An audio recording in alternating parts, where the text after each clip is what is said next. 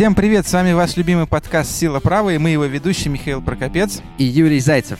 И мы, как обычно, сидим в изоляции, а наш подкаст, как обычно, записывается при поддержке юридической компании Сила International Lawyers. Юр, погоди, погоди. Так было еще совсем недавно. Все наши подкасты записывались при поддержке компании Сила, но теперь все изменилось. У нас новый партнер, чему мы чрезвычайно рады, и это компания чемпионат.ком. Всемирно известный сайт, посвященный спорту. И мы хотим объявить, что с этого выпуска мы все наши последующие выпуски делаем в партнерстве с этой компанией. И надеемся, что благодаря этому партнерству партнерству наш продукт станет доступным как можно большему количеству людей. Да, действительно, наши платформы все-таки носили достаточно ограниченный характер, а чемпионат.ком, как массовый производитель контента, поможет нам иметь большую аудиторию и позволит нам делать еще более качественный и более интересный контент. Поэтому подписывайтесь на все ресурсы чемпионат.ком, связанные с подкастами. У них есть отдельный раздел на YouTube, в других платформах, которые размещают подкасты. И следите за нами там. Ну, более того, наш подкаст останется доступным доступным на нашем Apple аккаунте, поэтому вы можете также продолжать слушать его там. Но не только Apple, Google подкаст, Simplecast и другие платформы, специализированные именно для подкастов. Мы там их сохраним, и новые подкасты также будем загружать на наши платформы.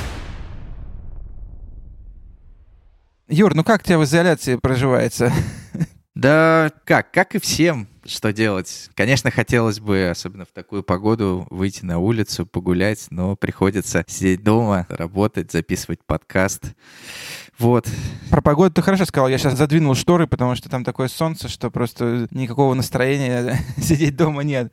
И очень скучаем, конечно, мы все, я думаю, без футбола. И как только какой-то чемпионат возобновится, я думаю, что всем станет повеселее сидеть. Ну, ты сейчас, конечно, опустил киберфутбол и чемпионат Беларуси по футболу. О чем сегодняшний выпуск, Юр, расскажи. Слушай, сегодня мы решили посвятить наш выпуск тренерам. В то время, когда нет футбола, эти люди по-прежнему думают о нем, разрабатывают какие-то новые тактические схемы, думают о том, как подготовить футболистов и вообще спортсменов к продолжению чемпионата или к новому чемпионату. Но если говорить о вообще основных субъектах футбола, то, безусловно, наверное, тренеры будут ну, одним из ключевых игроков, потому что без тренера, наверное, ни одна команда невозможна.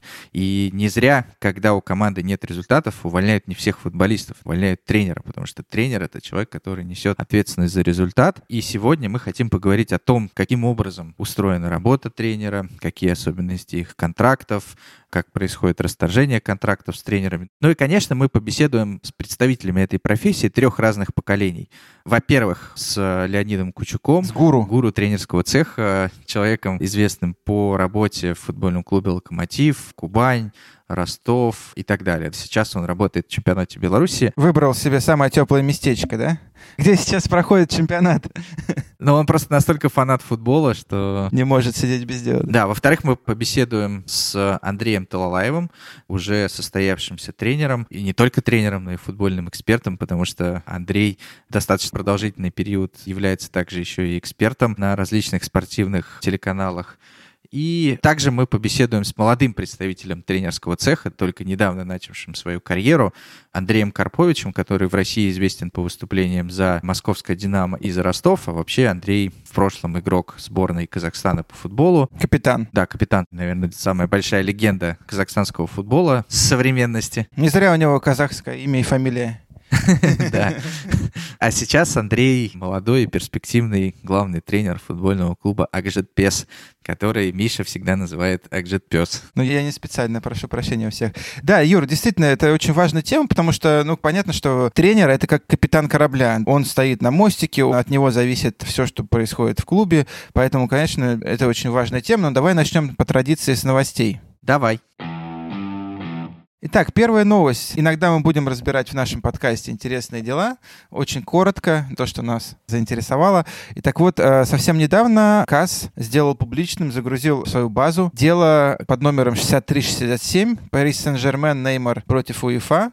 Это знаменитое дело, прошлогодняя, когда в апреле Пари Сен-Жермен играл с э, Манчестер Юнайтед на выезде. Мы все помним, что Неймар тогда не участвовал в матче из-за травмы, но Неймар активно стоял на бровке, жестикулировал, участвовал, скажем так, в игре на публику.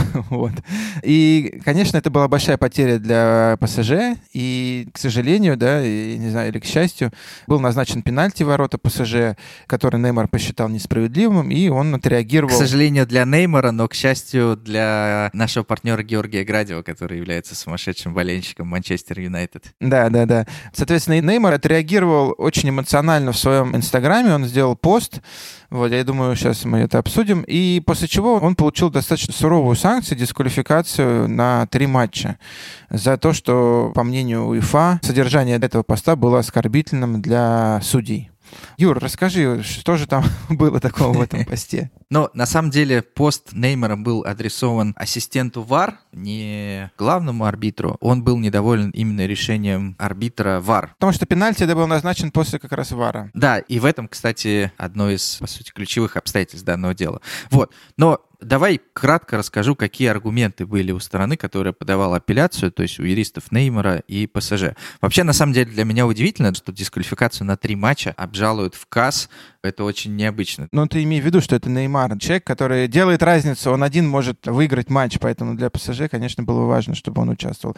А тут целых три матча, представляешь? Вот, ну, собственно говоря, давай к аргументам. Аргументов основных было три. Первая фраза, которую опубликовал Неймар, была на португальском языке.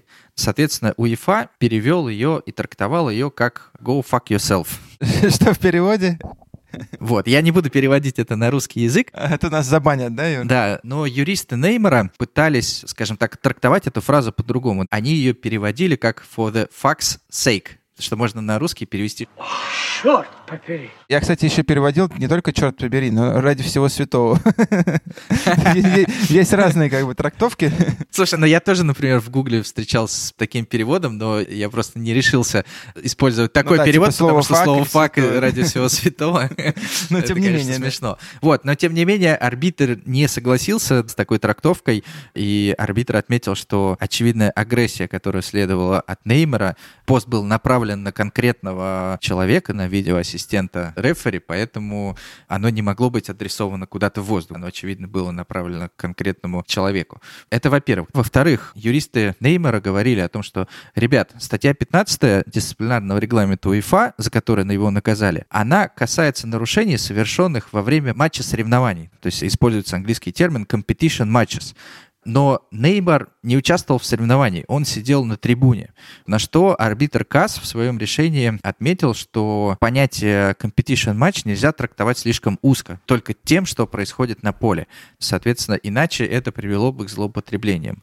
И арбитр отметил, что competition match означает все, что происходит до матча, во время матча и после матча. И непосредственно все, что связано с самим матчем. Таким образом, Неймар, который, сидя на трибуне стадиона, написал этот пост, непосредственно в связи с матчем арбитр установил, что это нарушение было связано с матчем соревнований.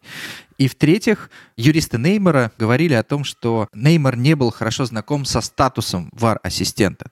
Неймар не знал, что это официальное лицо матча. Он думал, что это какой-то технический персонал, который, типа, Неймар понимал, что нельзя критиковать судей, но вот этот непонятный человек, который где-то там сидит перед монитором, типа не судья. Неймар думал, что это, да, не судья.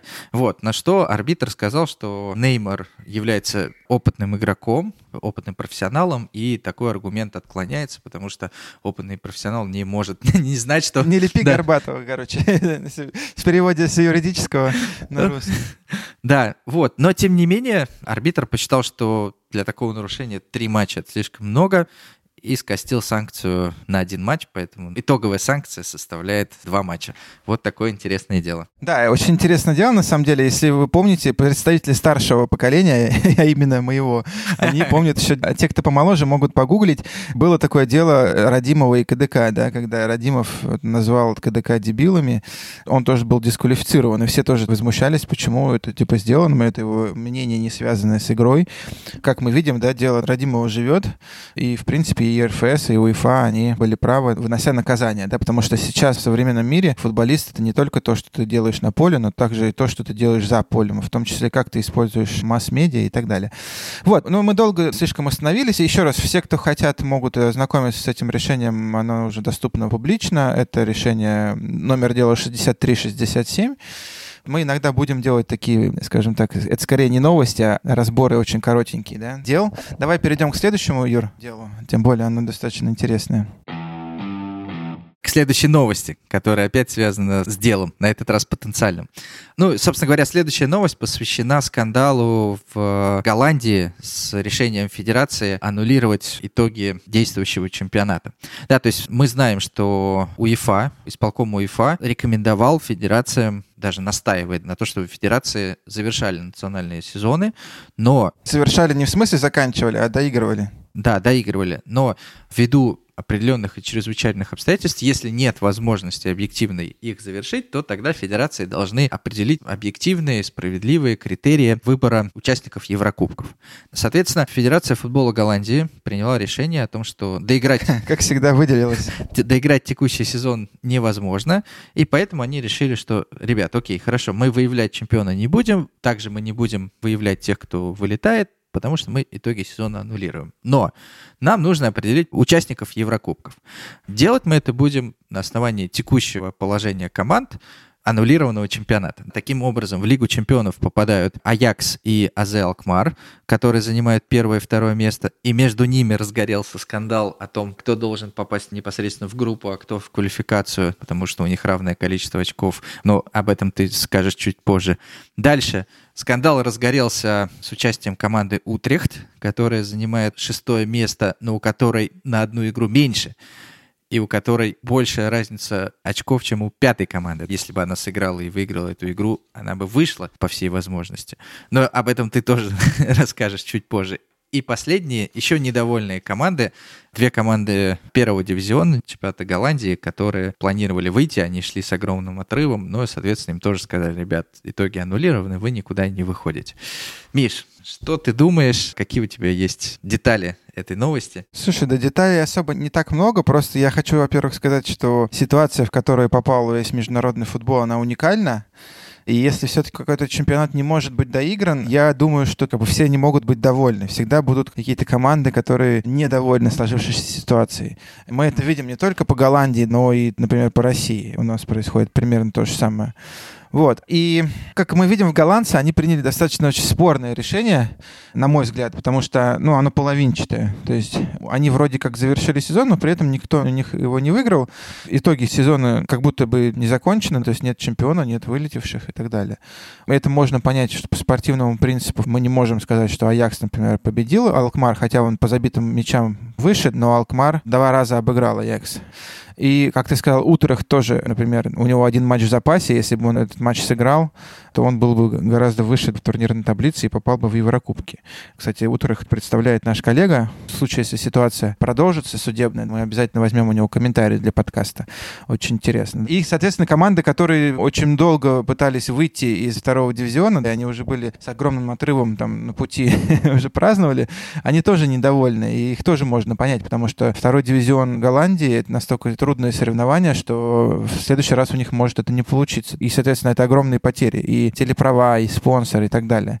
И, соответственно, всегда будут недовольны. Поэтому я считаю, что тут нет правильного решения. Вот Федерация Голландии приняла такое решение. В России, если вы понимаете, о чем я говорю, у нас вообще в ПФЛ и ФНЛ тоже примерно в такой же ситуации находятся, когда есть клубы, которые не попадают в премьер-лигу, и тоже они достаточно серьезные потери несут, и, и тоже они недовольны. Например, то же самое Чертаново, которая имеет столько же очков, сколько и Химки, которые находятся на втором месте. И вот Химки выходят в премьер-лигу, а Чертанова не выходит. Хотя, еще раз говорю, очков у них одинаково. То есть тоже по количеству забитых мячей они там как-то различаются. Или, например, Торпеда, которая тоже э, находится на четвертом месте, но при этом у них есть игра, которую они сыграли с клубом, который снялся. Да из-за этого им тоже должны начислиться дополнительные очки. То есть в каждой стране, я думаю, что будут недовольны, и будет интересно посмотреть, как эти недовольные будут защищать свои права. Потому что, еще раз говорю, ситуация неоднозначная она не предусмотрена ни в каких регламентах, поэтому, на мой взгляд, перспективы судебные у клубов есть. Единственный момент, что нужно понимать, что есть начало следующего сезона, и если эти клубы не успеют выиграть эти суды, до начала следующего сезона, то, скорее всего, они уже их выиграть никогда не успеют, потому что чемпионат не будет ждать, пока Утрехт пройдет все свои инстанции, все начнут играть, и в том числе и УЕФА. Правильно я говорю, Юр? Да, конечно, но в принципе мы сталкивались с тобой с системой голландского правосудия. К сожалению. И мы понимаем, что она очень долгая, неповоротливая, крайне бюрократическая и очень-очень странная. Вот, единственное, чтобы подытожить эту новость, я хотел бы добавить, что я, например, читал такое мнение людей, недовольных итогом чемпионата в Голландии, что федерация должна была быть последовательной. Если уж она аннулировала итоги чемпионата, то нельзя было по аннулированным итогам выявлять участников Еврокубков, а участников Еврокубков нужно было определять по итогам прошлого сезона. Может быть, это разумно, и может быть, это было бы справедливо, но, к сожалению, это невозможно в силу решения исполкома УЕФА. Исполком УЕФА прямо решил, что участников Еврокубков нужно определять на основании текущего сезона, то есть сезона 19-20. Мы все время апеллируем к справедливости, к некой. Еще раз говорю, справедливости не существует, но, опять же, если мы по прошлому сезону бы должны были судить, то там вообще ПСВ должно было занять то ли первое, то ли второе место, а сейчас ПСВ даже близко там нет. И вопрос, где справедливость? Видимо, УЕФА, фиксируя по текущим показателям, они как раз к справедливости к некой и взывают. Ну ладно, будем смотреть, потому что это интересный кейс, которого никогда не было, и будем смотреть за другими странами, в которых, в том числе и за Россией, в которой такие кейсы могут возникнуть. Давайте к следующей новости. Давай. Новость пришла из FIFA. Новость достаточно странная. Я называю ее «FIFA испытывает горечь» потому что на сайте FIFA написано, что FIFA expresses its disappointment. И к чему она относится? Дело в том, что в 2006 году прошел чемпионат мира в Германии, чемпионат мира FIFA, и как водится в последнее время, к сожалению, ни один чемпионат мира или там чемпионат Европы не может обойтись без какой-то грязи, и в этом случае тоже так было, что началось расследование, согласно которому было выявлено, что около 10 миллионов швейцарских франков были заплачены со счетов FIFA в рамках вот этой кампании по назначению страны чемпионата мира. И, соответственно, в Германии началось расследование этого вопроса, что происходит, как получили этот чемпионат мира и так далее. Были задействованы в этом разбирательстве достаточно серьезные имена, немецких функционеров и функционеров ФИФА. Но пришла информация о том, что, к сожалению, за истечением сроком давности процесс расследования закрыт. Швейцарская прокуратура вела расследование по этому поводу, и в конечном итоге она завершила это расследование по истечению сроков исковой давности по этому типу нарушений. И ФИФА говорит, что мы вот очень сильно разочарованы этим, потому что это было Old FIFA, кто это сделал. Они прямо в своем заявлении это выделяют Old FIFA. Хотя непонятно, что за Old FIFA. FIFA вроде как было, FIFA так и осталось. Видимо, они имеют в виду администрацию Блаттера. А вот мы, New FIFA, New era for the world began. мы вот очень расстроены тем, что так не удалось найти и наказать виновников. Вот, Юр, что ты по этому поводу думаешь и по поводу скандалов вот этих связанных с чемпионатом мира? Слушай, ну вообще, конечно, когда читаешь материалы дел, связанных с различными скандалами Old FIFA, то порой волосы встают дыбом. Я вот, например, когда читал решение по делу Блаттера, по делу Платини, я не мог понять, как без каких-либо документов, просто угу. по личному распоряжению президента, организация берет и переводит несколько миллионов франков на счет Платини. Но люди должны были отдавать себе отчет, что нужно хоть видимость какой-то сделки сделать, что хоть какой-то контракт подписать, какие-то услуги выдумать. Просто взяли... Это от несменяемости власти, безнаказанность. Блаттер уже десятки лет там находился, и он уже думал, что FIFA — это я, знаешь, как называется по всей видимости. Такие скандалы периодически разгораются. Вот относительно недавно прокуратура Нью-Йорка выпустила обвинительное заключение в отношении нескольких чиновников ФИФА, которые предположительно были уличены в, скажем так, получении взяток от Катара и от России. Ну, не знаю, давай дождемся сюда, посмотрим, будет ли вообще суд или все ограничится обвинительными заключениями. Тем не менее, ситуация неприятная, но приятно, что FIFA, скажем так, перестала быть old FIFA и стала new FIFA. Организация сама по себе не меняется, но если новый менеджмент осознал эти проблемы, их исправляет и не будет допускать в будущем, то, безусловно, это позитивный шаг. Остается только быть расстроенным, что не были наказаны эти чиновники, которых обвиняют в взятках, но мне кажется, что ничто не мешает FIFA свои внутренние дисциплинарные процедуры провести. Ну что, давай перейдем к основной теме нашего сегодняшнего выпуска, к работе тренеров. И, наверное, давай начнем. Давай начнем, да. Давай начнем уже, поработаем. Поработайте уже, как говорил Виталий Ленч в свое время.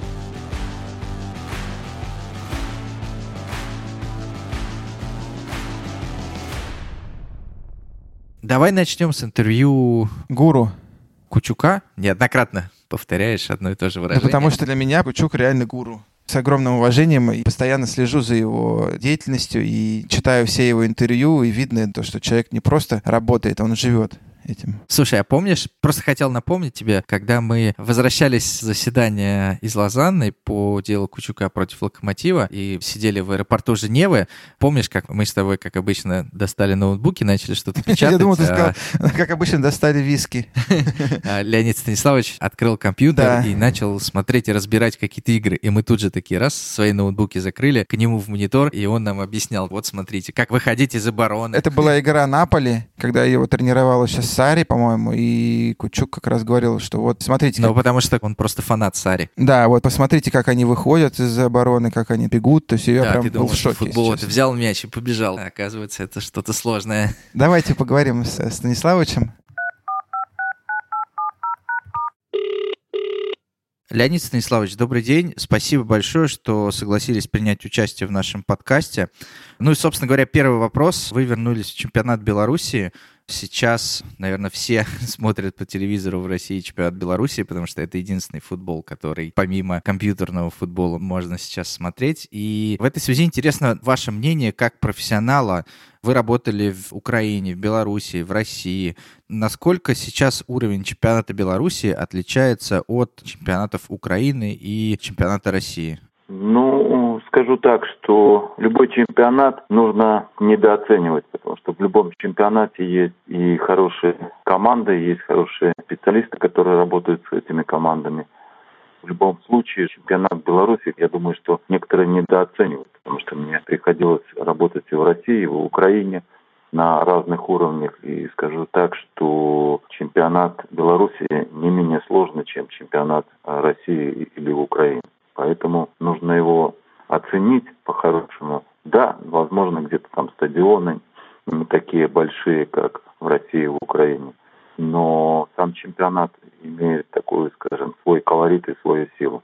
Поэтому в нем, я считаю, престижно работать. Леонид Станиславович, в чемпионате России в последнее время работало много тренеров из Беларуси. Работал и работает много тренеров из Беларуси, в том числе и вы. Чем вы можете объяснить такие успехи белорусской школы тренеров?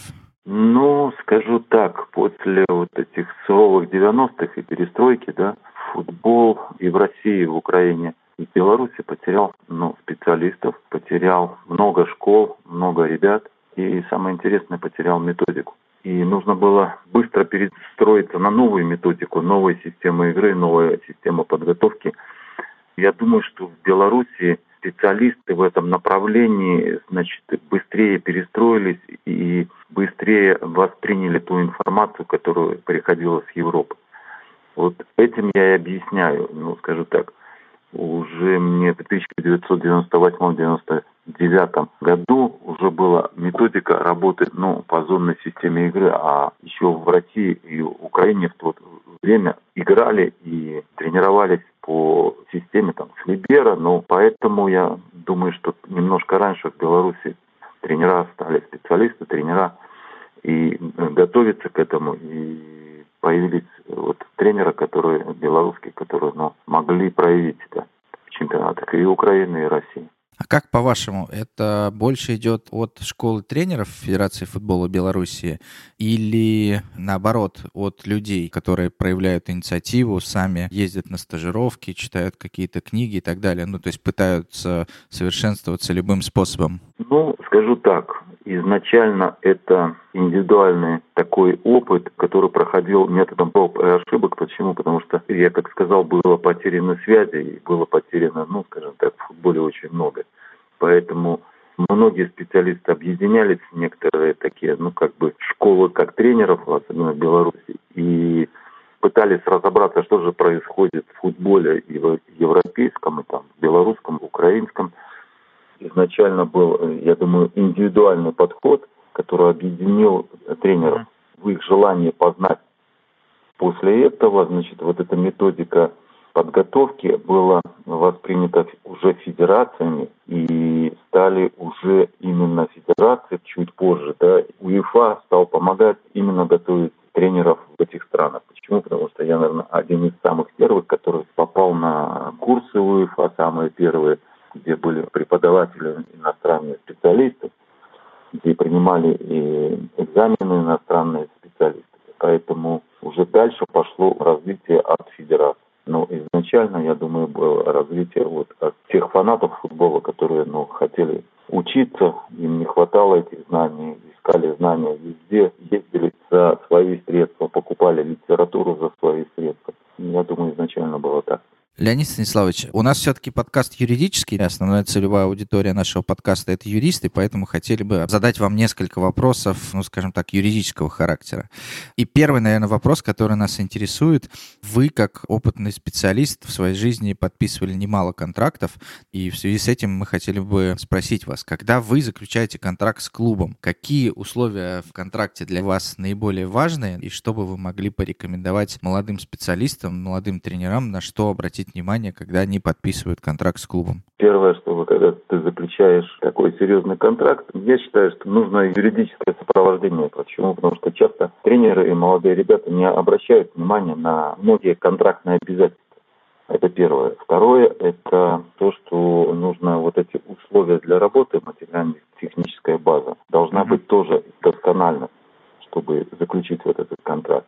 И третье – это нужно двигаться дальше и смотреть на то, сможешь ли, не сможешь ты выполнить взятые на тебя, скажем, обязательства. Поэтому это очень важно. Можно, скажем, заключить контракт, но ты будешь не в силах его выполнить, поэтому это тогда очень плохо. То есть, если руководство при заключении контракта ставит перед вами определенную цель, то правильно я понимаю, что тренер должен четко отдавать себе отчет, может ли он выполнить эти цели или нет. Сразу смотреть на совокупность факторов, позволяет ли это сделать инфраструктура, подбор игроков и так далее. Совершенно верно. Следующий вопрос. Я неоднократно слышал от разных тренеров, в том числе и от вас, что тренерский штаб — это главное, что есть у любого главного тренера. И каждый главный тренер собирает свой тренерский штаб годами по крупице. И в этой связи меня интересует такой вопрос.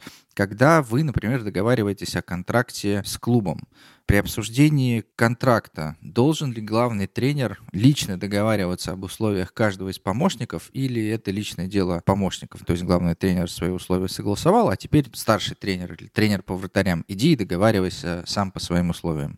Нет, ну я считаю, что помощники не могут самостоятельно договориться с руководством клуба о заключении какого-то финансового обязательств каких-то должен изначально главный тренер побеспокоиться. Для чего? Для того, чтобы ты четко понимал, это твои помощники, они тебе будут помогать, и чтобы ты четко понимал, что результат зависит не от того, что ты заключишь контракт с клубом, а от того, какие у тебя будут помощники и как помощники будут обеспечены работать не поколодая рук, потому что помощники работают очень много, приходится и ночью работать, и, как говорится, когда летишь, уже работаешь. Поэтому большое значение имеет вот именно то, что главный тренер первоначально должен беспокоиться о заключении контракта и условий своих помощников, а потом уже думать о себе.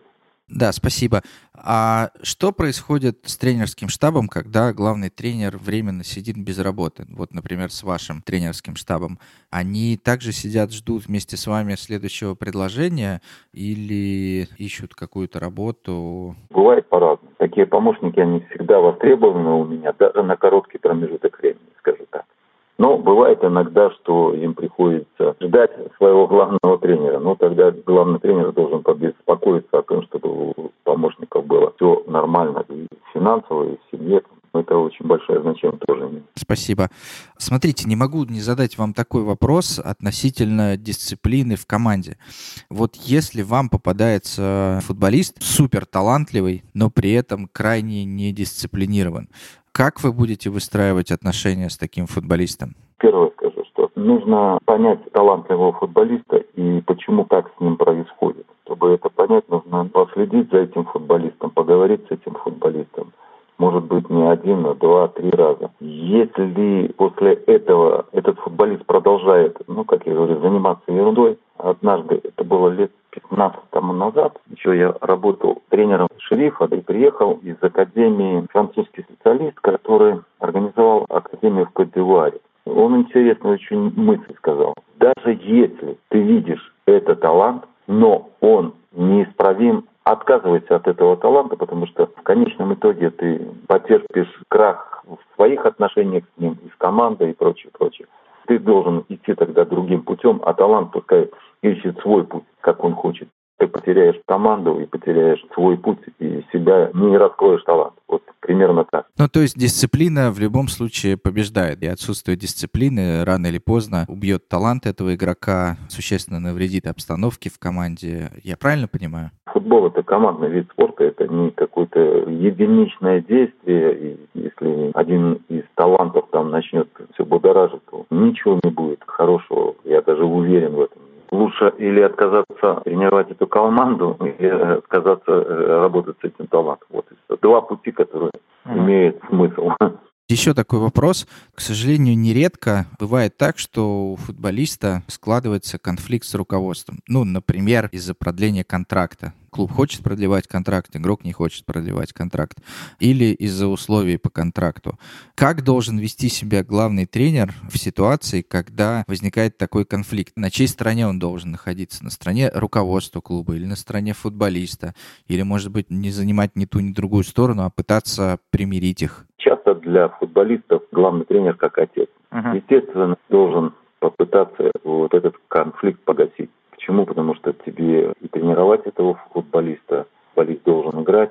Тренер должен не то, что там в сторону руководства. Есть клуб и тренер должны соблюдать, как я говорю, правила игры. Существуют правила игры. Оказывать давление на тренера, чтобы не ставить футболиста, я считаю это неправильно. С моей точки зрения, тренер должен все-таки поддерживать футболиста, пытаться этот конфликт погасить. Если он перейдет на мою сторону руководства, значит, он потеряет доверие всех футболистов, не только одного, а всех футболистов. Тренер на то и есть тренер, чтобы работать с футболистом. У тренера есть еще какие-то контрактные обязательства с руководством, но, повторяю, тренер работает с футболистом, поэтому он должен поддерживать своего футболиста. Понятно, спасибо.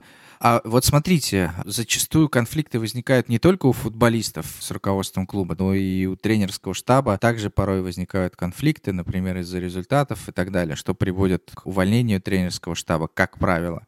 Как, по вашему мнению, если тренер считает, что его уволили несправедливо, должен ли он бороться за свои права?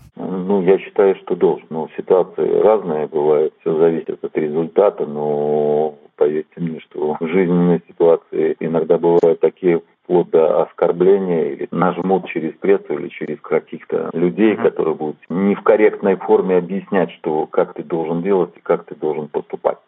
И тренер должен свои права, на это и существует контракт, юридическое сопровождение и должен отстаивать свои права. Если он не будет отстаивать свои права, значит он, опять же, повторяюсь, он будет как тренер, как личность, будет терять доверие футболистов, уважение футболистов.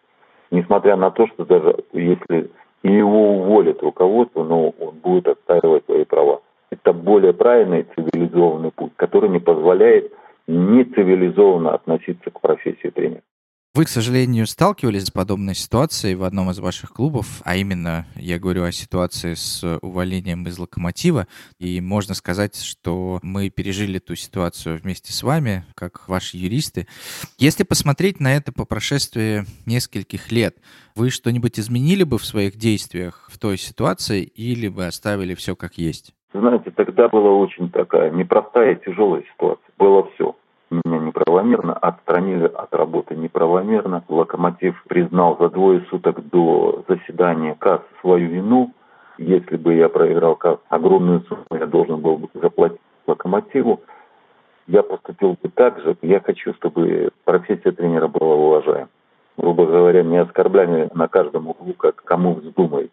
Профессия тренера непростая в плане психологического состояния, часто давления и но еще, как говорят, тебя будут оскорблять унижать. Через день вызывают в отдел кадров, и ты должен подписывать какие-то нелепые бумаги. Понимаете? Тебя не пускают и говорят потом, что ты организовал охрану локомотивов, отменил тренировку и прочее, прочее. Пригласил телевидение к этому делу. Это, конечно, смешно. Я бы поступил в любом случае так же. Было огромное желание, чтобы тебя уважали и понимали, что ты не просто тряпка какая-то, которой можно ноги выбрать. При этом, собственно говоря, ни до локомотива, ни после локомотива у вас никогда подобных ситуаций не было. И вы всегда находили компромисс с руководством клуба, когда та или другая страна хотели прекратить отношения. Я правильно понимаю? Да, вот самое интересное, что вот эта, эта ситуация, она в дальнейшем помогла и всегда я клубами расходился и оставались с руководителями, друзьями и перезваниваемся, друг друга поздравляем с праздниками, с победами после этого таких каких-то прецедентов, таких не было даже. То, если оно цивилизовано, оно спокойно решается. Когда сегодня одно, завтра другое, послезавтра третье, потом четвертое, пятое, это не цивилизованный метод. Потом тебе говорят, что ты должен 4-5 миллионов, если проиграешь, что ты будешь заплатить. Это не цивилизованный метод. Всегда нужно попытаться договориться и найти точки соприкосновения. Спасибо большое, Леонид Станиславович. Было очень интересно. Я уверен, что нашим слушателям тоже понравится. Желаем вам удачи и много-много побед. Спасибо большое. До свидания.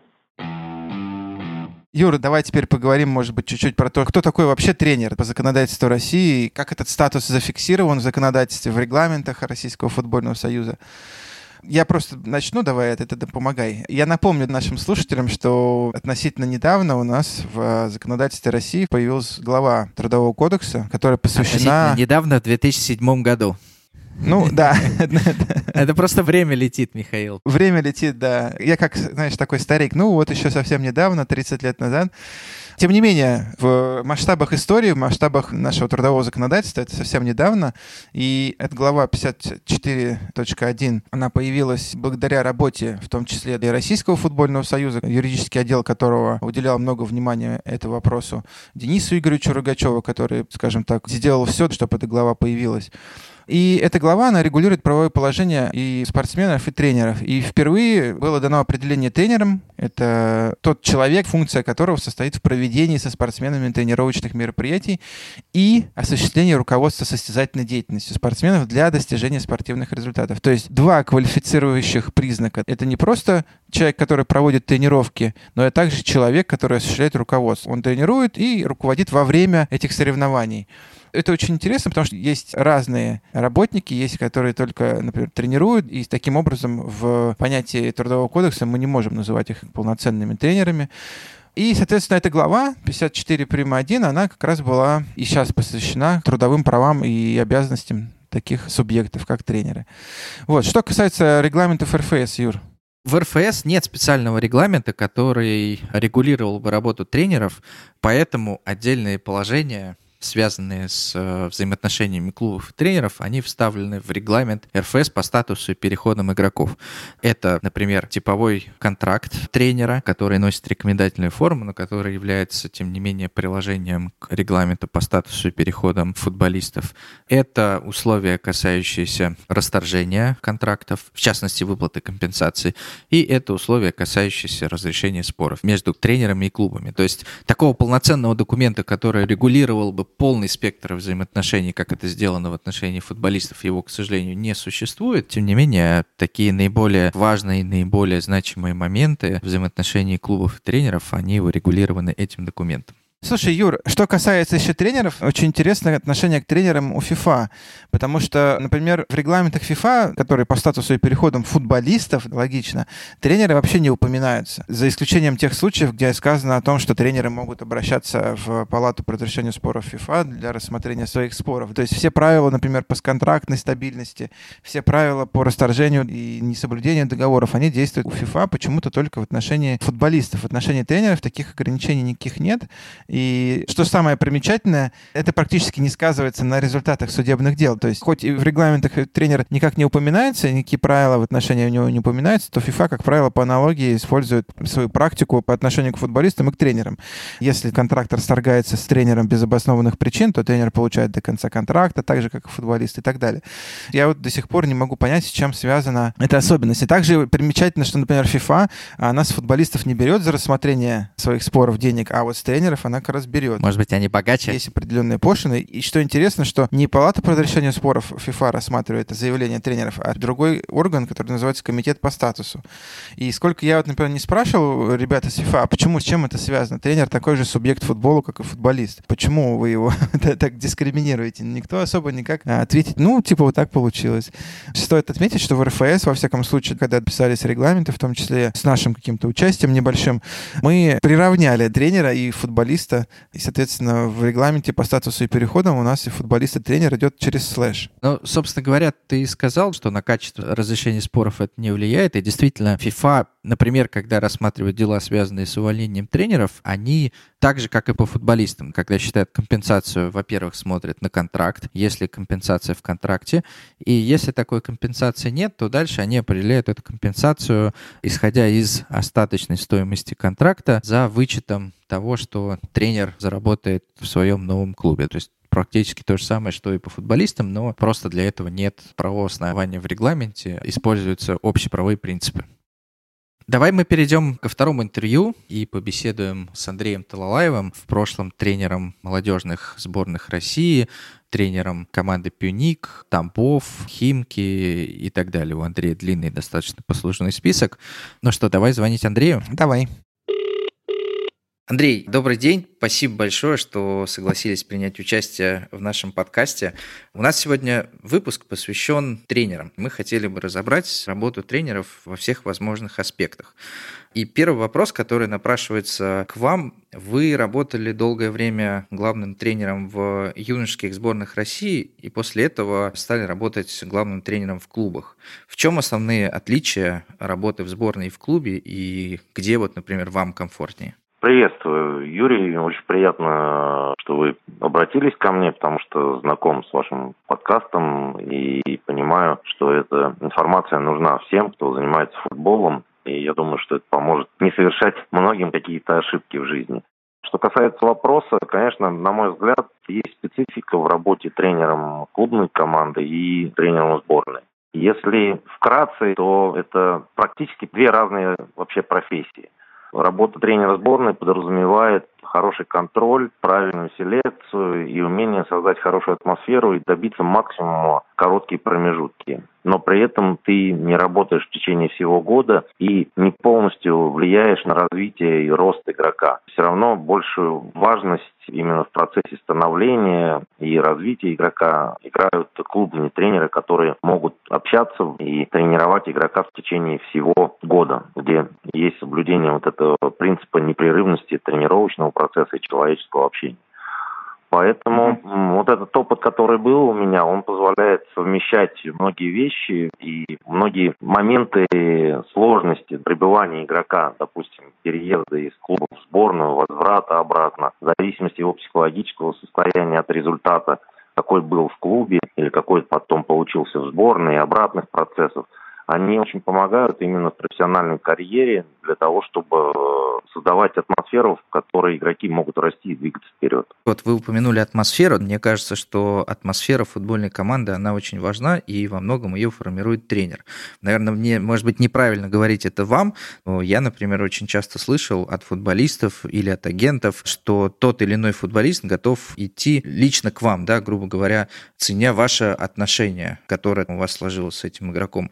Вот вот есть ли какой-то секрет, каким образом вы выстраиваете отношения с игроками, что потом они идут, грубо говоря, не в клуб, а лично к вам? Ну, очень приятно слова слышать такие человек, который живет в мире футбола, и это значит, что та деятельность, которой я занимаюсь, и, наверное, то творчество, потому что тренер это все-таки творческая профессия, оно правильное на мой взгляд, лакмусовой бумажкой, как я говорю, такой реакцией главной на то, что происходит в мире футбола, все-таки остается реакция игроков, как они оценивают клуб, тренера, свою игру. Именно когда ты от игроков слышишь, это наиболее, наверное, верный такой ответ. Что касается отношений, которые выстраиваю, Опять же, мне довелось поиграть, большая карьера была, и российская, и еще, наверное, постсоветская, советскую немножко зацепил, и в Италии вот несколько лет. И понять, э, что самым главным в, допустим, достижении результата той или иной команды является ощущение комфорта и создание такой среды для игроков, для тренерского штаба, для персонала, чтобы хотелось именно творить и совершать подвиги. То есть мы все живые люди, у всех есть плюсы, минусы, мы все иногда позволяем себе какие-то срывы, не всегда все получается идеально, но если есть общие интересы, которые объединяют команду футболистов, штаб, клуб, то тогда, как правило, коллектив становится более дееспособным.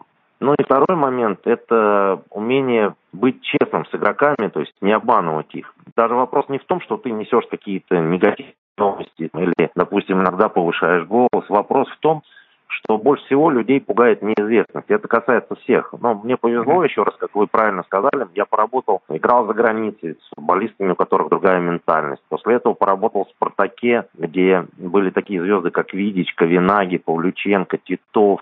Потом поработал со сборными, где были сливки наших юношей. И, конечно, люди разные, но все остаются людьми надо уметь э, договариваться. То есть, если какие-то правила меняются, бывает, что ну, там финансовые условия изменяются, бывают меняются отношения внутри. Все равно все влюбляются, когда хороший коллектив, и ты достигаешь определенных результатов, ты начинаешь влюбляться в своих игроков. Но вот умение договориться, передоговориться, объяснить все правила, какие должны быть в нашей семье, ну так в кавычки, да, поставим в команде – это, наверное, тот главный принцип, на котором мы строим вот последние все команды успешные. Отлично, спасибо. Вот такой вопрос интересует. Должны ли быть какие-то границы в общении между тренером и футболистами? Должен ли тренер, например, допускать, чтобы футболисты на ним публично подшучивали? Или здесь должны быть только строго деловые отношения? Ну, Юра, такой вопрос очень, наверное, внутренний, но я опять же оттолкнусь, вот хорошая большая семья, где много детей, где есть уважение к старшим, где есть несколько поколений, где пересекаются дедушки, бабушки, прадедушки, mm-hmm. правнуки. Все равно люди шутят. Мы остаемся людьми, несмотря на профессию. Чувство юмора – это такое же чувство, как любовь, как ненависть. Очень тяжело, особенно в какие-то эмоциональные моменты, контролировать свои чувства. Поэтому, на мой взгляд, обязательно юмор должен присутствовать во взаимоотношениях. Но если мы говорим о публичных пространствах, сейчас очень много как раз говорится о том, что в сети позволяют там себе то здесь обязательно общие такие принятые принципы воспитания, они должны быть. То есть, ну, рамки какие-то должны быть. Иначе просто в какой-то момент футболисты всегда будут перешагивать их. Это во всех отношениях. Это не только чувство юмора касается. Это и когда ты даешь права определенные, даешь обязанности, они все время сокращают свои обязанности, стремление такое происходит. И побольше, чтобы прав есть ли какой-либо поступок, который вы бы никогда не смогли простить игроку своей команды? Вот на сегодняшний день у меня есть, наверное, за всю жизнь только три человека, три футболиста, которым я бы не стал, наверное, пожимать руки. Но опять же, мы живем в жизни, и надо уметь прощать и понимать как бы природу того или иного поступка. Но во всех моих коллективах я всегда говорю о том, что, собственно, эго надо убирать и думать о результатах, о прогрессии именно всей команды такие громкие слова предательство, наверное, это самое сложное, что в жизни приходится переживать. Это касается не только футболистов, это касается функционеров футбольных, это касается и друзей, и любимых, наверное, тоже. Вот это то, что простить очень сложно. Но, опять же, я бы не сказал, что никогда. Условно говоря, все равно через какое-то время приходит понимание, ты узнаешь какие-то новые черточки, которые подтолкнули человека принять то или иное решение – но именно предательство в футболе, если говорить ярко, то, наверное, это сдачу игры. Для меня неприемлемо это, и я все время говорю об этом вслух. То есть мы знаем, когда бывали в жизни случаи, когда мы знали, что есть команды финансово стабильные, у которых зависел результат, и мог идти разговор о чем-то большом. Поэтому мы всегда собирали всю команду и всегда говорили, ребят, давайте останемся футболистами, мужчинами, чтобы там про нас не говорили и не писали, мы выйдем и сделаем свое дело. И мне так везло, что, ну, во всяком случае, я никогда еще пока не сталкивался с этим. Здорово. Вообще, честно говоря, вот чем больше я общаюсь со специалистами, которые работают внутри футбола, внутри команды, я понимаю, что команда это как срез общества и как живой организм. В команде работают такие же процессы, как в семье, как в обществе, как в коллективе друзей. Ну, полностью согласен с этим. Я на самом деле говорю, что футбол у нас отображение как раз социальной жизни, вокруг которой происходит. И все те вопросы, которые происходят в жизни, они точно так же происходят в футбольной команде. И здесь очень важно расставить приоритеты, и чтобы сами футболисты, сами работники административного штаба, клуба, тренерского всегда понимали вот эту ответственность, что нельзя рассматривать отдельно. Есть профессиональное, есть человеческое, но очень часто они пересекаются, вот эти две составляющие, и здесь очень сложно отделить одно от другого. Следующий вопрос будет немножко такой щекотливый. В футболе есть запрет на критику судей. Мне, честно говоря, это было всегда непонятно, потому что, ну, во многих случаях критика — это двигатель прогресса. И если, условно, кого-то критикуют, то, возможно, зачастую это оправдано. Насколько, по вашему мнению, запрет на критику судей оправдан и справедлив? Ну, это, наверное, одна из самых неблагодарных тем на сегодняшний день, что касается тренерства и обсуждения судейства. Но я могу сказать, что мы находимся в одной лодке всегда. И я это вслух все время говорю, что мы с судьями плывем и гребем в одной лодке. Если вдруг кто-то выполняет свою работу хуже, и при этом нельзя ему предъявить претензии, но это значит, что наша лодка будет всегда приходить... Главное, чтобы она вообще доплывала до берега. Вот в чем вопрос. А если она приплывет, а там уже не останется ни еды, ни воды, кто-то приплывет всегда вперед. И поэтому я говорю о том, что вот э, продукт, который называется футбол, в который ходит зритель, вот мы создаем все вместе. И игроки, и тренеры, и зрители, и судьи. И здесь, в этом краеугольном камне, у судей едва ли не самая большая плоскость. И от них зависит, насколько будет интенсивным футбол, насколько он будет жестким, насколько он будет современным. Но я считаю, что все равно без абсолютно правильно, если ты не будешь понимать свои ошибки, и ты не будешь их исправлять, или ты будешь смотреть только под своим углом, потому что каждый из нас смотрит на футбол по-разному. Условно, зритель под одним углом, судья по другим, тренер по третьим, игрок по четвертым.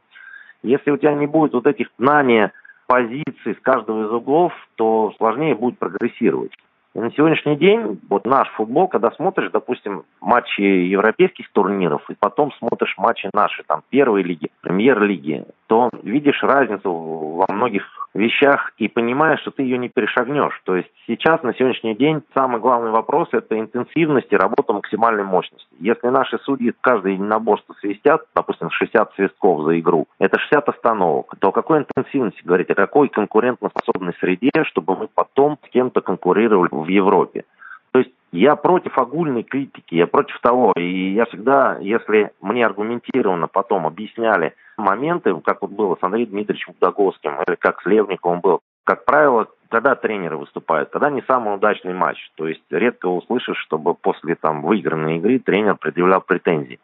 Как правило, претензии тренеров, они всегда направлены допустим, арбитр, который в одном матче трактует так единоборство, а в следующем трактует совсем по-другому. Вот это непонятно. И чаще всего тренеры срываются на этом. Никто не говорит, что нельзя совершать ошибок. Но я думаю, что только совместно двигаясь вперед еще раз, можно к чему-то прийти такому, чтобы наш футбол стал продуктом, за который платят деньги, который приятно смотреть, и наши команды станут конкурентоспособными в Европе. И, безусловно, судьи здесь полноценные участники этого процесса. Мне кажется, например, позитивной практикой, когда руководитель судейского департамента, пусть не каждый судья в отдельности, но руководитель разбирает моменты и рассказывает, почему судьи трактуют это таким образом, этот момент таким образом. И это даже вам, тренерам, наверняка помогает в будущем понимать, что вот такие моменты судейское начальство говорит трактовать так-то. И вы ждете уже от судей соответствующего решения. Я правильно понимаю? Безусловно. Я об этом говорю, благо имеется возможность, когда вот такая платформа, когда выступаешь публично на телевидении о том, что надо сохранять обязательно передачу, куда приходят арбитры высокой квалификации и рассказывают о тонких вещах, сложности какие есть, чтобы мы все, и тренеры, и люди, работающие в футболе, и просто болельщики, обыватели знали об этой специфике, потому что это очень непростая задача. Я вот откровенно скажу, что я никогда на тренировках не беру судейство на себя я отдаю только своим помощникам, потому что я убедился уже в этом, что как бы ты ни знал, как бы ты ни предвзято не относился, какие-то игроки после тренировки будут обижаться, что ты что-то неправильно не зафиксировал или зафиксировал. И с этим надо жить, и с этим нужно создавать позитивную атмосферу, поэтому я перекладываю эту ответственность на своих помощников. Это очень непростая работа. Интересный аспект, я, честно говоря, даже никогда не задумывался об этом. Давайте перейдем к юридическому вопросу. Я на своей практике очень часто вижу, что многие футболисты и тренеры, подписывая контракт, даже не читают его. Вот насколько для вас важен текст контракта и на какие моменты в контракте вы обычно обращаете внимание? Ну, я начиная с своего предпоследнего контракта футболистом, это после переезда в Тюмень, всегда подписывал контракт с юристом. У меня всегда был представитель, я просто брал контракт, отдавал ему, оговаривал с ним там те основные условия, которые мне нужны. Это не всегда финансы, а в большей степени, наверное, даже возможности оставаться в рамках права и чтобы ты был свободным человеком. И не вступал в переговоры с работодателями больше и я не читал контракты, потому что я доверяю профессионалам. И у меня на всех подписаниях я даю контракт, этим занимаются юристы. И я считаю, что это правильная практика, чтобы не обострять еще до того, как вступил в союз с работодателем, с клубом, какие-то отношения. Все равно есть люди более профессиональные, более знающие. И я склонен рекомендовать всем поступать так же, потому что есть тонкости, которые все равно мы с вами не знаем, несмотря на общую грамотность или уже жизненный опыт и опыт эмпирических ошибок. Последний вопрос, может быть, он тоже будет такой немножко щекотливый. Рано или поздно, наверное, работа каждого главного тренера прекращается. Не бывает людей, которые вечно работают главными тренерами. И мне интересно ваше мнение. Как вы думаете, при каких обстоятельствах, например, главный тренер должен сам подать в отставку, а при каких должен ждать решения президента о том, когда его уволят, например, чтобы получить компенсацию? Я бы хотел просто подчеркнуть, что не всегда результат является показателем успешной или неудачной работы тренера и причиной подачи в отставку. Иногда отсутствие прогресса в игре команды или в отдельных футболистов, отсутствие роста игроков, зрелищности игры или результативности игры бывает поводом для того, чтобы люди уходили в отставку. Просто я сталкивался сам с этим. Наоборот, что может мотивировать не подавать даже при неудачных результатах, это когда тебя, наоборот, подталкивают к отставке. То есть, когда клуб начинает совершать какие-то меры по давлению для того, чтобы подтолкнуть к какому-то решению. Как правило, это всегда вызывает антагонизм, желание противостоять этому, и тренеры вот из нашей среды, мы все равно общаемся друг с другом, начинают искать такие же пути, и даже если он близок был к решению для того, чтобы написать заявление по собственному желанию, и вдруг началось какое-то вот такое подталкивание, ну, то тренер всегда, как правило, начинает ответную реакцию какую-то выражать.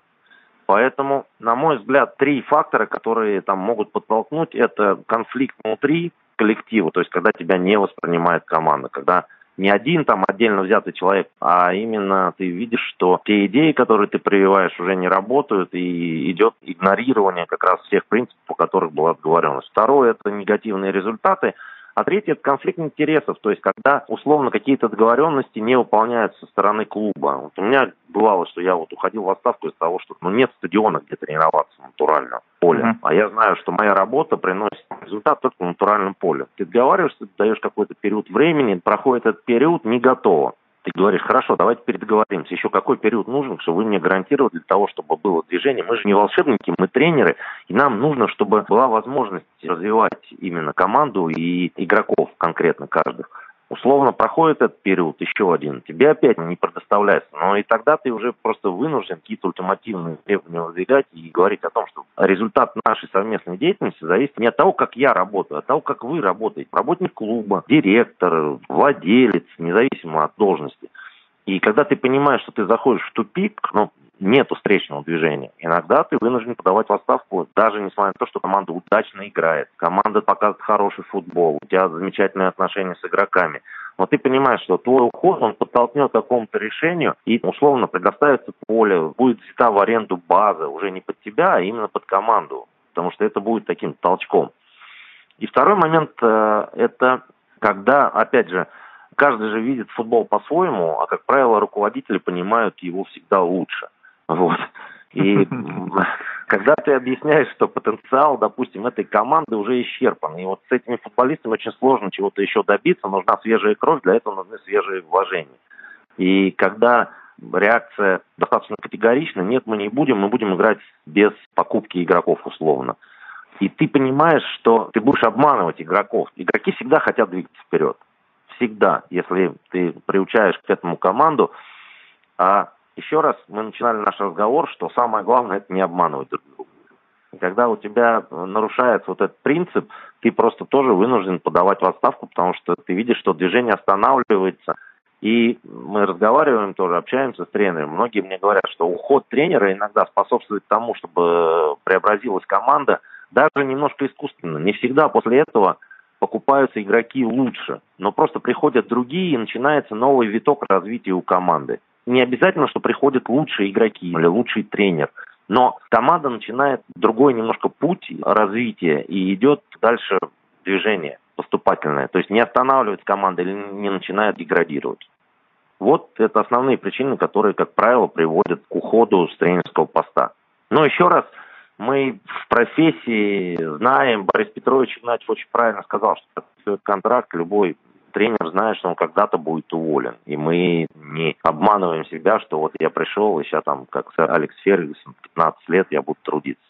Хотя позитивное прогнозирование никто не отменял. И, в принципе, надо заходить именно с таким посылом, с таким желанием, с таким стремлением команды. Отлично. Спасибо большое, Андрей. Я уверен, что ваше интервью поможет нашим слушателям лучше разобраться в работе тренера. Среди наших слушателей есть руководители футбольных клубов. Может быть, кто-то из них изменит отношение к работе тренеров.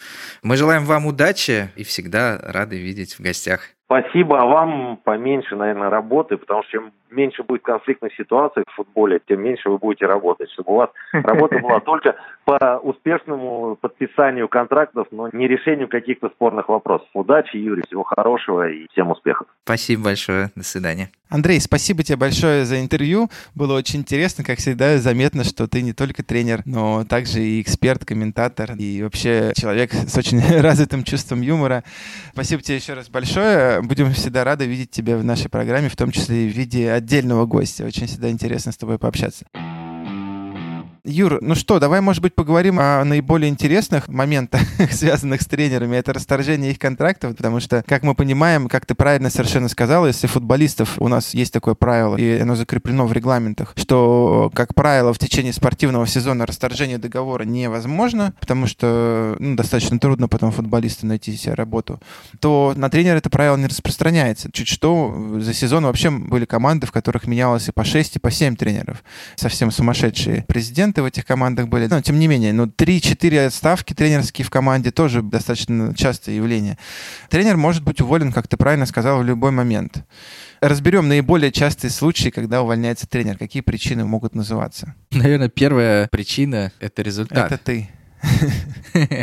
Когда руководство клуба недовольно результатами, то они увольняют тренеров. Я думаю, что это 99% причин увольнения тренеров связаны именно с недовольством результатов. И тут как раз стоит отметить, что, извините, конечно, руководство клубов, но результат — это не гарантия. То есть не футболисты, не тренеры не могут вам при поступлении на работу гарантировать какой-то там конкретный результат. Это спорт, все может пойти ровно наоборот вашим ожиданиям, поэтому результат не является уважительной причиной для расторжения договоров. Здесь я, знаешь, на что хотел бы обратить внимание? Буквально несколько десятков минут тому назад мы разговаривали с Леонидом Кучуком, который сказал, что тренер должен здраво, объективно оценивать возможности и те цели, которые перед ним ставят. Если, условно, перед ним ставят задачу, нанимая его на работу, выиграть чемпионат, а он видит, что у клуба нет ни материальной базы, ни игроков, ни общего какого-то профессионального отношения, и что такую задачу выполнить нереально, то тренеру нужно трижды подумать, соглашаться ли на такой контракт, потому что в конечном счете это скажется и на репутации, и на взаимоотношениях с руководством клуба и так далее. Ну да, есть много критериев, по которым нужно себе выбирать работу, но это один из них. Но мы еще раз вернемся к руководству. Если у тренера не пошло, имейте в виду, что это неуважительная причина для расторжения договора, и ее нельзя никак указывать как таковую. В случае, если договор будет расторгнут по «ты не справился, извините, ваши результаты нас не устраивают», то тренер получит компенсацию, ту, которая полагается по контракту, либо до конца контракта. Это неуважительная причина. Огромное количество случаев было. Приведем пример из нашей практики. Это был Муханов Владимир Васильевич, который тренировал Актабе, многолетнего чемпиона Казахстана. И, как правило, что происходит? Происходит матч, проигранный, руководство в ярости. Это такой скрипт, такая схема. Оно заходит в раздевалку, увольняет тренера на эмоциях. Все, а больше ты не тренер, собирай вещи. Приходит на пресс-конференцию, на этой пресс-конференции говорит, что да, только что вот у нас тренер был уволен, как вот было с Мухановым. И, соответственно, у нас будет новый тренер. Спасибо, Владимир Васильевич, за помощь. До свидания.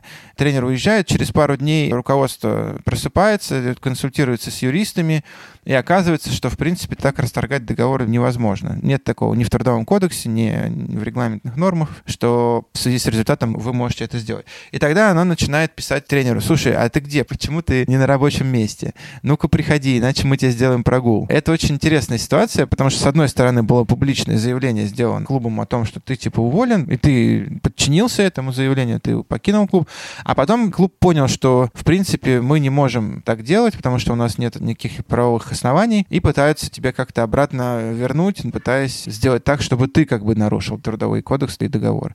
Правильно, Юр, говорю? Да, совершенно верно. И смотри, по поводу отсутствия результатов, есть прям абсолютно устоявшаяся практика и FIFA, и КАС о том, что отсутствие результатов у главного тренера не может являться обоснованной причиной для расторжения контракта. Здесь я хотел бы привести в качестве примера нашим слушателям два дела.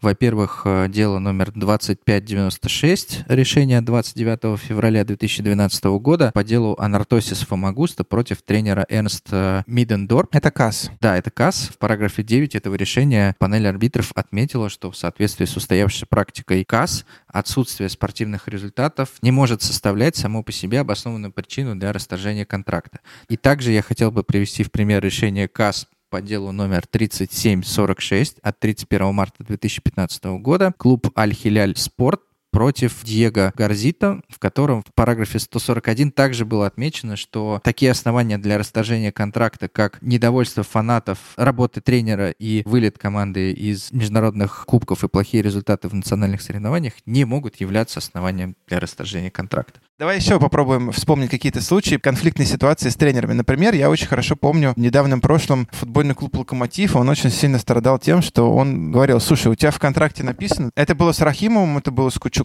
это было с Коусейру, по-моему, его звали, да? Да, был такой тренер Жозе Каусейро. Да. Соответственно, футбольный клуб говорил, смотри, у тебя в договоре написано, что ты, помимо того, что ты должен тренировать, ты должен делать еще очень много всяких вещей. Там, разрабатывать тактику, анализ игр проводить и так далее. Вот ты уже не главный тренер, но ты все равно должен работать. Поэтому давай приходи, пожалуйста, в 8 утра на рабочее свое место, в офис и работай. А вот тренировать клуб будет другой человек я не знаю обстоятельств подробных, но вот некоторые тренеры зачем-то это делали. То есть они приходили реально в 8 утра, начинали работать, сидеть в офисе и получать свою зарплату. И понятно, что расчет футбольного клуба «Локомотив» был такой, что рано или поздно этот тренеру надоест, он что-нибудь пропустит, опоздает, прогуляет, либо его пригласят, например, на другое место работы, и он придет сам расторгать договор.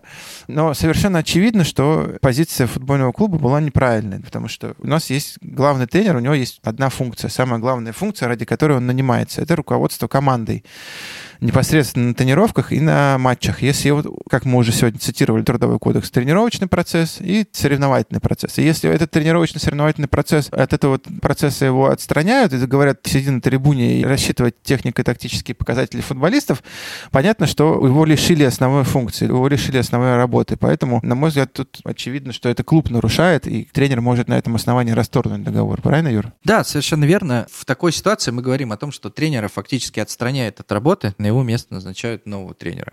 Ну, то есть, если тренеру говорят, слушай, иди анализируй игроков, э, тренировки будет проводить и в матчах будет руководить другой человек, то что это, если не отстранение от работы?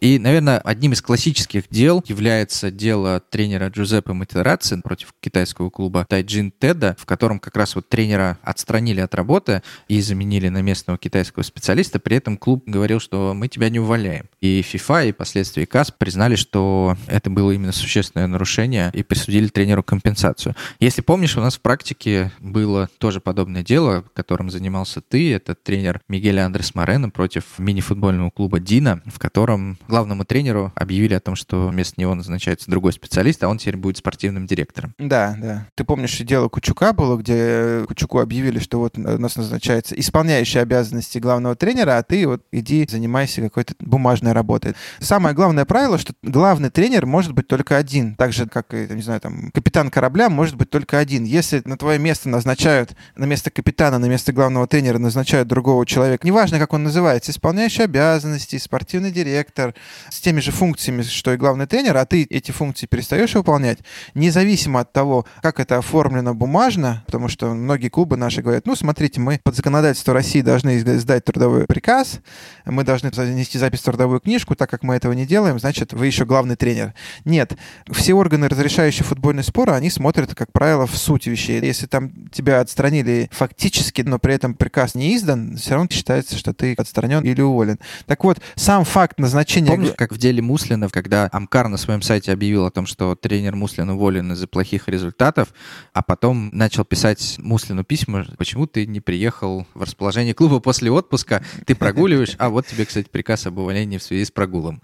Да, но это классическое дело вот Муханова, Муслина, да. Тут главное фактические обстоятельства, да, и вот сам факт назначения нового тренера уже означает расторжение договора с тобой как главным тренером. Это очень важно понимать. Смотри, чтобы не уходить далеко от этой темы, ты наверняка слышал, что бывают такие ситуации, когда главного тренера фактически отстраняют от работы. На его место назначается новый главный тренер, тем не менее, его не увольняют, а он по-прежнему продолжает работать в клубе и получать зарплату. Если ты помнишь, такая ситуация, по-моему, была в «Зените» с тренером Лучано Спалетти когда «Зенит» договорился с тем, что у Спалетти будет продолжать действовать контракт, пока он себе не найдет новую команду. Но я так понимаю, это было по соглашению сторон, то есть это очень важная ремарка. И то же самое, насколько я помню, было у нынешнего тренера «Спартака» Доменику Тедеско в Шальке. Соответственно, также Конечно. он продолжал работать в Шальке и получать зарплату, несмотря на то, что командой он не руководил. И здесь очевидно, что это возможно только с согласия сторон, и при этом, если тренер уже на это согласился, то он потом не может может прийти FIFA и сказать, а, ребят, кстати, меня отстранили от работы, я вот полгода сижу, получаю зарплату, отстраненная от работы, ну, присудите мне компенсацию. Я правильно понимаю? Да, мне кажется, Юр, вот эта ситуация из ТДСКу и с Палетти, она, на самом деле, достаточно распространенная практика,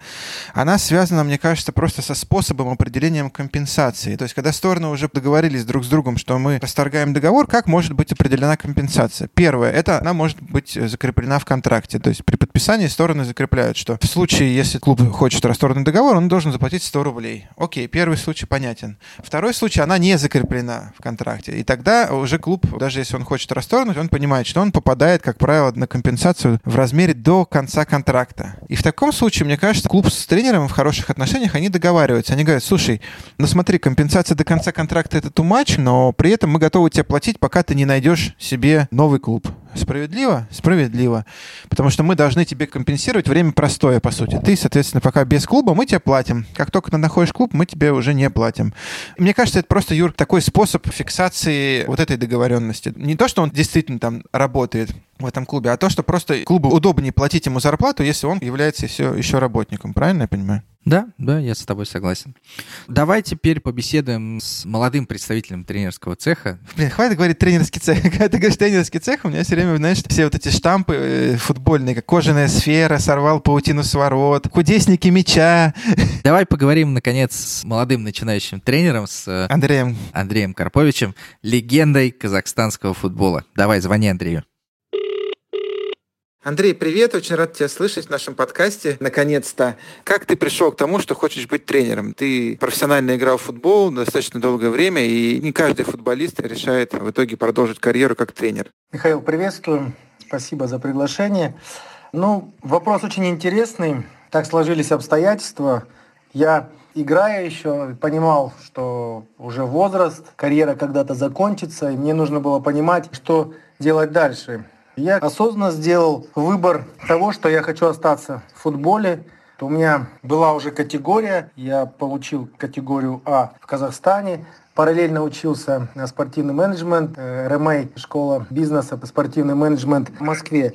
Я для себя понимал, что будет очень полезно. И как только закончилась моя карьера игрока, мне поступило предложение, хотя меня рассматривали немножко на другую должность, как функционер, но при общении с Кайратом Баранбаевым мне поступило предложение войти в тренерский штаб Кайрата. Естественно, я для себя понял, что прошло совсем немного времени после того, как я закончил играть, и работа, образно, на поле, она была более привычна для меня, более естественна, ну и более интересна поработав какое-то время, наверное, несколько месяцев, я понял, что все-таки эта работа тренера, она ближе мне, чем работа спортивного менеджера или функционера. Ну, естественно, продолжил обучение. Сейчас я являюсь слушателем категории ПРО в Академии тренерского мастерства в Москве. У меня по плану 4 июня должна была быть защита диплома.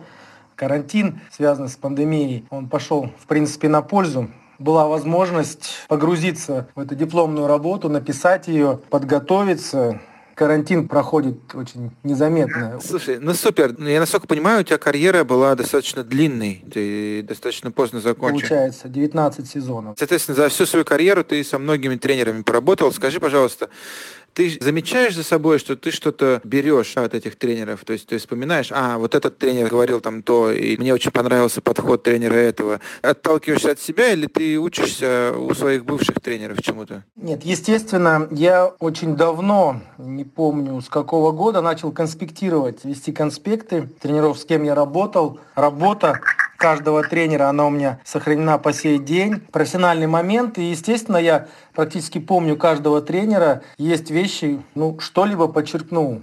И это очень важно.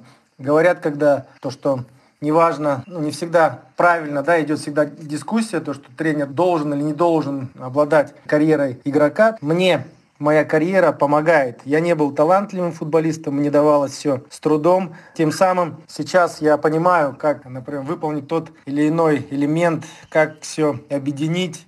Потому что, образно, я там не отличался большим талантом, э, но... Ну, слушай, не скромничай, ты, насколько я помню, был капитаном сборной, на минуточку. Всегда хочется играть лучше, работать в лучшей команде, в лучшей лиге, поэтому как бы мы ориентируемся от какого-то топ-уровня. А скажи, пожалуйста, ну вот да, ты начал в Кайрате, как, я насколько понимаю, не главный тренер. И как ты пришел? И сколько времени тебе понадобилось для того, чтобы уже работать самостоятельно? И когда ты понял, все, я готов, все, я пошел? Ну, было так. Меня рекомендовали тренерский штаб очень, в принципе, известному игроку и тренеру Хаберу Цхададзе. Не все так было гладко команде. Это какой команда? Тренерский опыт, он начался в футбольном клубе «Кайрат». Огромная благодарность и спасибо Кайрат Савитаевичу и клубу в целом, который дал мне возможность понять, что это мое, ну и выйти на определенный уровень. Не первым ассистентом был просто ассистент, потом была смена Кахабера Цхададзе на испанского специалиста Карлоса Алас.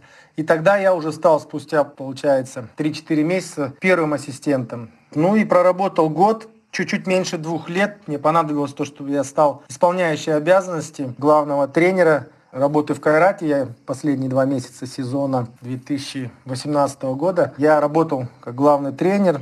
Вот. И, естественно, я понимал, что я хочу расти, я понял, что это очень интересно, я понял, что я способен управлять командой, Извини, а скажи, пожалуйста, вот, а ты когда-нибудь, э, уже будучи тренером, думал, я там 10 лет назад, будучи футболистом, так вот себя вел, а теперь я понимаю, что для тренера это было ужасное поведение или неправильное поведение? Конечно. Ну, то есть какие-то были такие моменты, что ты понимал, оказавшись на другой позиции, что ты в свое время, ну, не то, что неправильно было, да? Я имел определенный авторитет в командах, где играл именно Казахстана. Довольно-таки часто манипулировал воздействовал на тренерский штаб, на руководство. Через раздевалку, да? Да, через раздевалку я понимал, что главные люди в футболе, несмотря ни на что, это футболисты. И если мы имеем сильный коллектив, команду, единое целое, то мы очень многие вопросы можем решить. Я понимал, что я очень много ситуаций провоцировал. Я старался все эти вопросы использовать на благо команды. Конечно, было очень много конфликтов. Это ситуация, когда вовремя не платятся деньги. Это ситуация, когда тренировочный процесс не нравится игрокам. Это связано с тем, что нет результатов, не совсем качественные условия созданы для работы со стороны руководителей. Но я считаю, что это жизнь, это борьба за, как говорится, место под солнцем. И да, я признаю это. Зато ты сейчас можешь определить, когда какой-то футболист в клубе начинает тем же самым заниматься, ты можешь понять, как его... Это как родители, знаешь, бывает, многие говорят, а, вы что там, дети, это все легко и просто. А потом, когда у них самих появляются дети, они начинают понимать, как они доставляли проблемы своим родителям, когда были маленькие. Да, так и здесь, мне кажется. Но здесь на самом деле очень много ситуаций, когда я уже предвижу развитие и стараюсь какой-то конфликт погасить. Или наоборот, этот конфликт развернуть в нужное русло на благо результата команды. И здесь нужно уметь вести правильные отношения с игроками, потому что если игроки оттолкнут главного тренера, он для них не будет авторитетом, они будут видеть, что он им не нужен, просто игнорировать его требования, то, конечно же, можно просто собирать вещи и уезжать. Я понимаю, ну, бывает, да, что греха таить, в России, в Казахстане многие клубы иногда задерживают зарплату. Тренер, как ты думаешь, он должен на чью сторону здесь становиться? Когда вот футболисты не получают зарплату, я понимаю, что обычно, когда футболисты не получают, то и тренер не получает.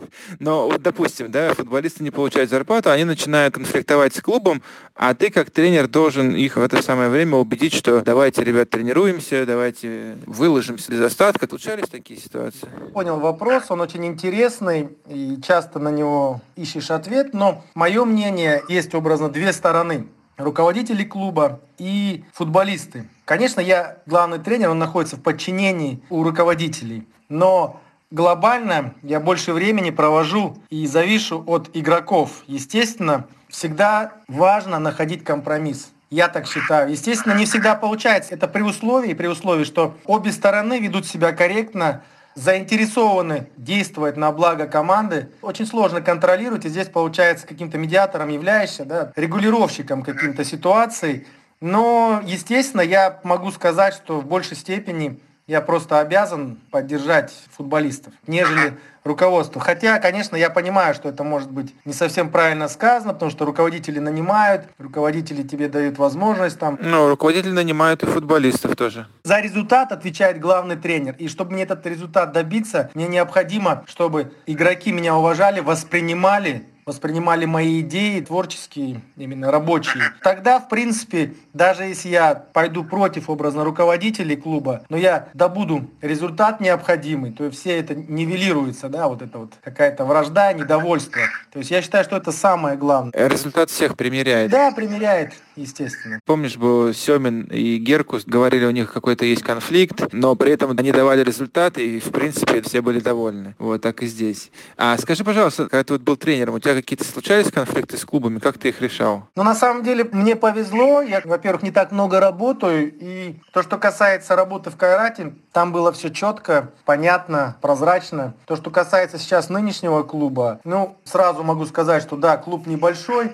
Естественно, есть определенные проблемы, но есть недопонимание, да, есть претензии взаимные какие-то, да. Но мы всегда находим компромисс. Вот этим, наверное, и могу похвастаться и со своей стороны, и со стороны руководства.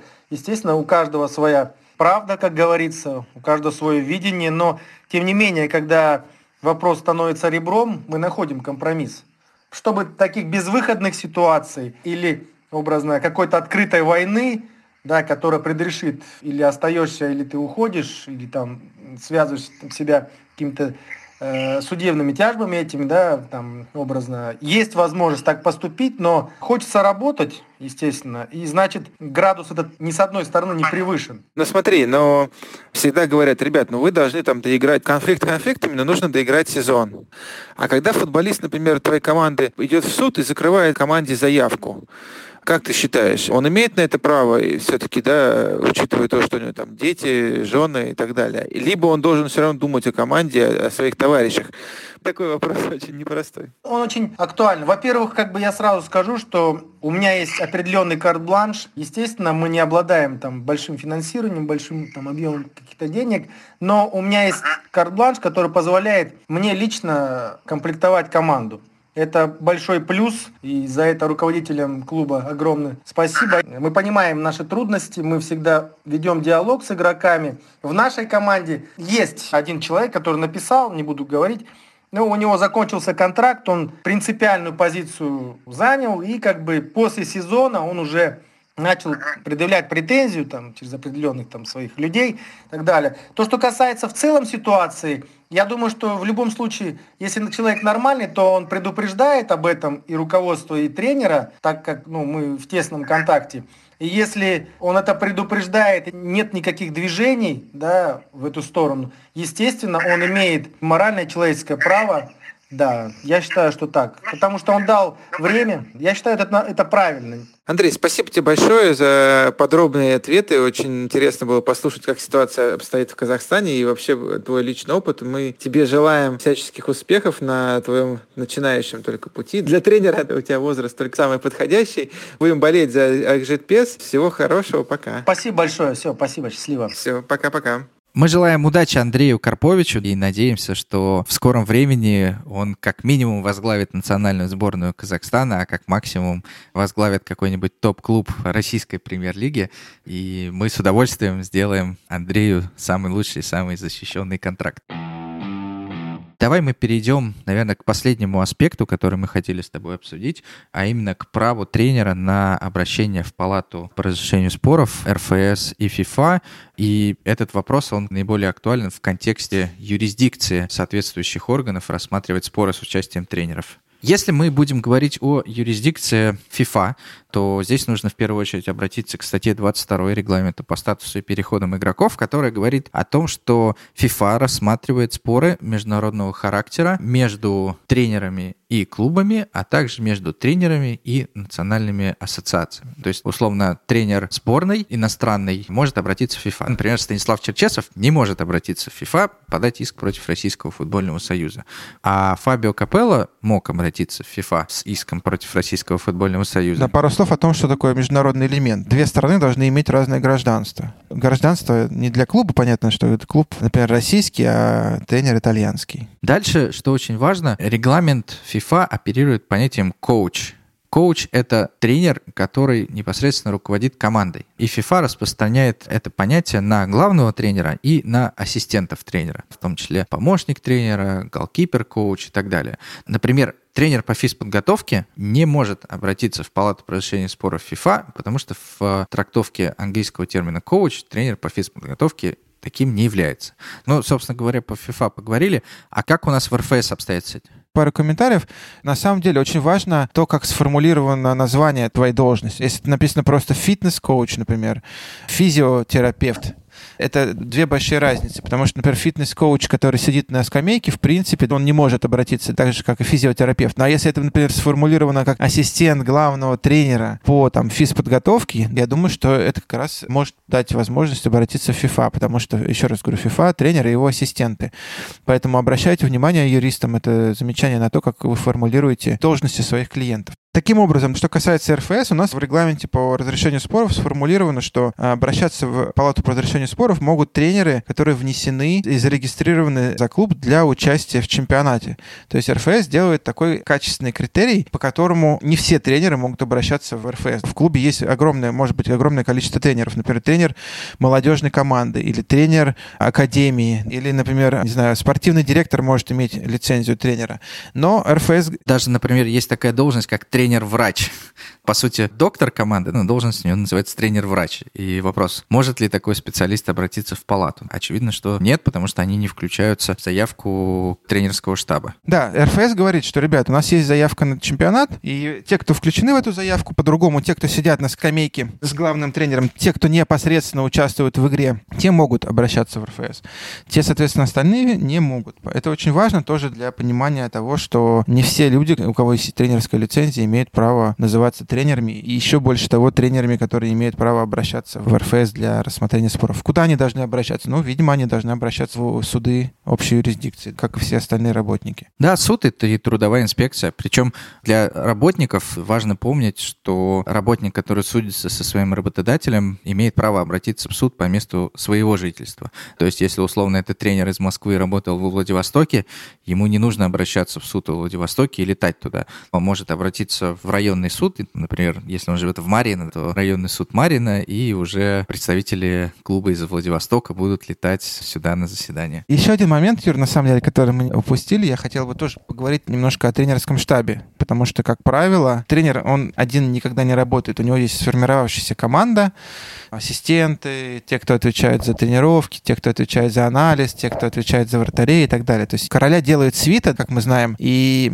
очень большое внимание стоит уделить тоже и помощникам. Как мы уже сказали, что не все из этих лиц могут обратиться в РФС для защиты своих прав, поэтому я, например, в своей практике встречал, так как главный тренер может обратиться, и, по сути, контракт главного тренера является защищенным, иногда, ну, случалось такое, что вся зарплата всего тренерского штаба включалась вот у меня на практике в зарплату главного тренера. И главный тренер получал уже, и дальше он распределял уже внутри своего штаба эту зарплату. Если не платили главному тренеру, он мог пойти в РФС или там FIFA это все отсудить. Достаточно интересный такой кейс. Слушай, ну я себе с трудом могу представить, что это возможно в России, но, например, в арабских... Это было в России, Юр.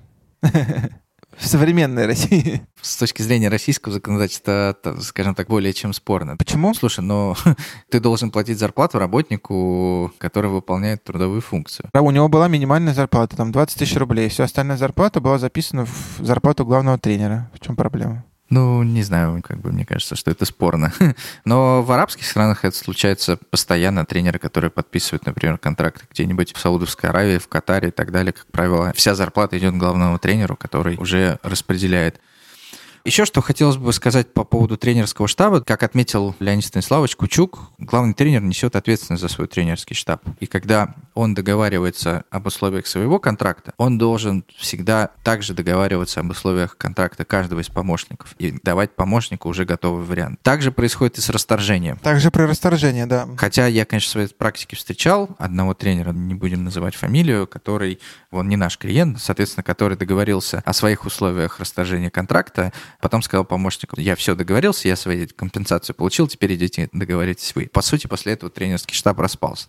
Вообще, главный тренер должен также всегда думать о своих помощниках. Сначала должен договориться об условиях помощников, и после этого только договариваться о своих условиях, потому что в противном случае понятно, что помощников клуб всегда сможет экономически задавить и поставить их в невыгодные рамки. Да, что еще стоит сказать про тренеров, если мы уже, в принципе, все более-менее сказали.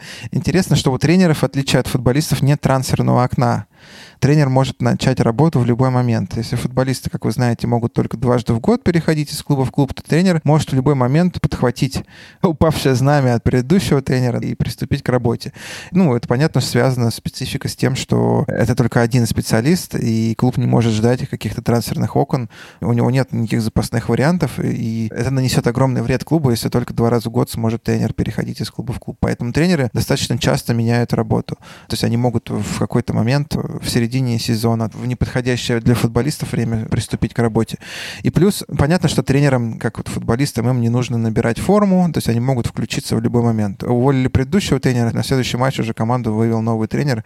Ему форму, скажем так, физическую, во всяком случае, набирать не нужно. Понятно, что есть какая-то форма тактическая или... Интеллектуальная. Слушай, если тренер не следил вообще за чемпионатом и не понимал, что происходит, и последние пять лет был отстранен, я думаю, что вряд ли он такой раз сходу и включился и начал успешно крайние же случаи. Мне кажется, что мы с тобой достаточно полноценно осветили эту тему. Будем надеяться, что нашим слушателям интересно. Если у вас остались какие-то дополнительные вопросы, пишите нам либо в комментариях, либо пишите нам в Инстаграм, в Фейсбук, на электронную почту, и мы с удовольствием будем отвечать на ваши вопросы, делиться какой-то практикой и так далее. Да, также если у вас будут идеи по поводу тем наших выпусков, вы тоже можете делиться с нами этими идеями, потому что на карантине, скажем так, нам любая помощь пригодится. Спасибо большое нашим участникам сегодняшней программы, и Леониду Станиславовичу Кучуку, и Андрею Карповичу, Андрею Талалаеву. Было очень интересно их послушать. Надеемся, что скоро мы все уже встретимся не онлайн, а где-то уже в офлайне, потому что все мы специалисты, кто занимается спортом, и болельщики, мы все скучаем без футбола, поэтому в это время мы пытаемся выдать вам какую-то информацию информацию теоретическую. Ну вот, думаю, все. Это был подкаст «Сила права». Еще раз напомню, с сегодняшнего выпуска мы записываемся и работаем в партнерстве с компанией чемпионат.ком. Это всемирно известный сайт, посвященный спорту. Мы будем выходить на их платформах, посвященных подкастам. Ищите нас там, подписывайтесь на ресурсы чемпионата. Добавлю лишь то, что периодичность наших выпусков останется прежней. Мы также будем выходить один раз в две недели, но теперь мы будем выходить в четверг, а не в пятницу, как это было раньше. Увидимся. Берегите себя, будьте здоровы. Всем пока. Пока.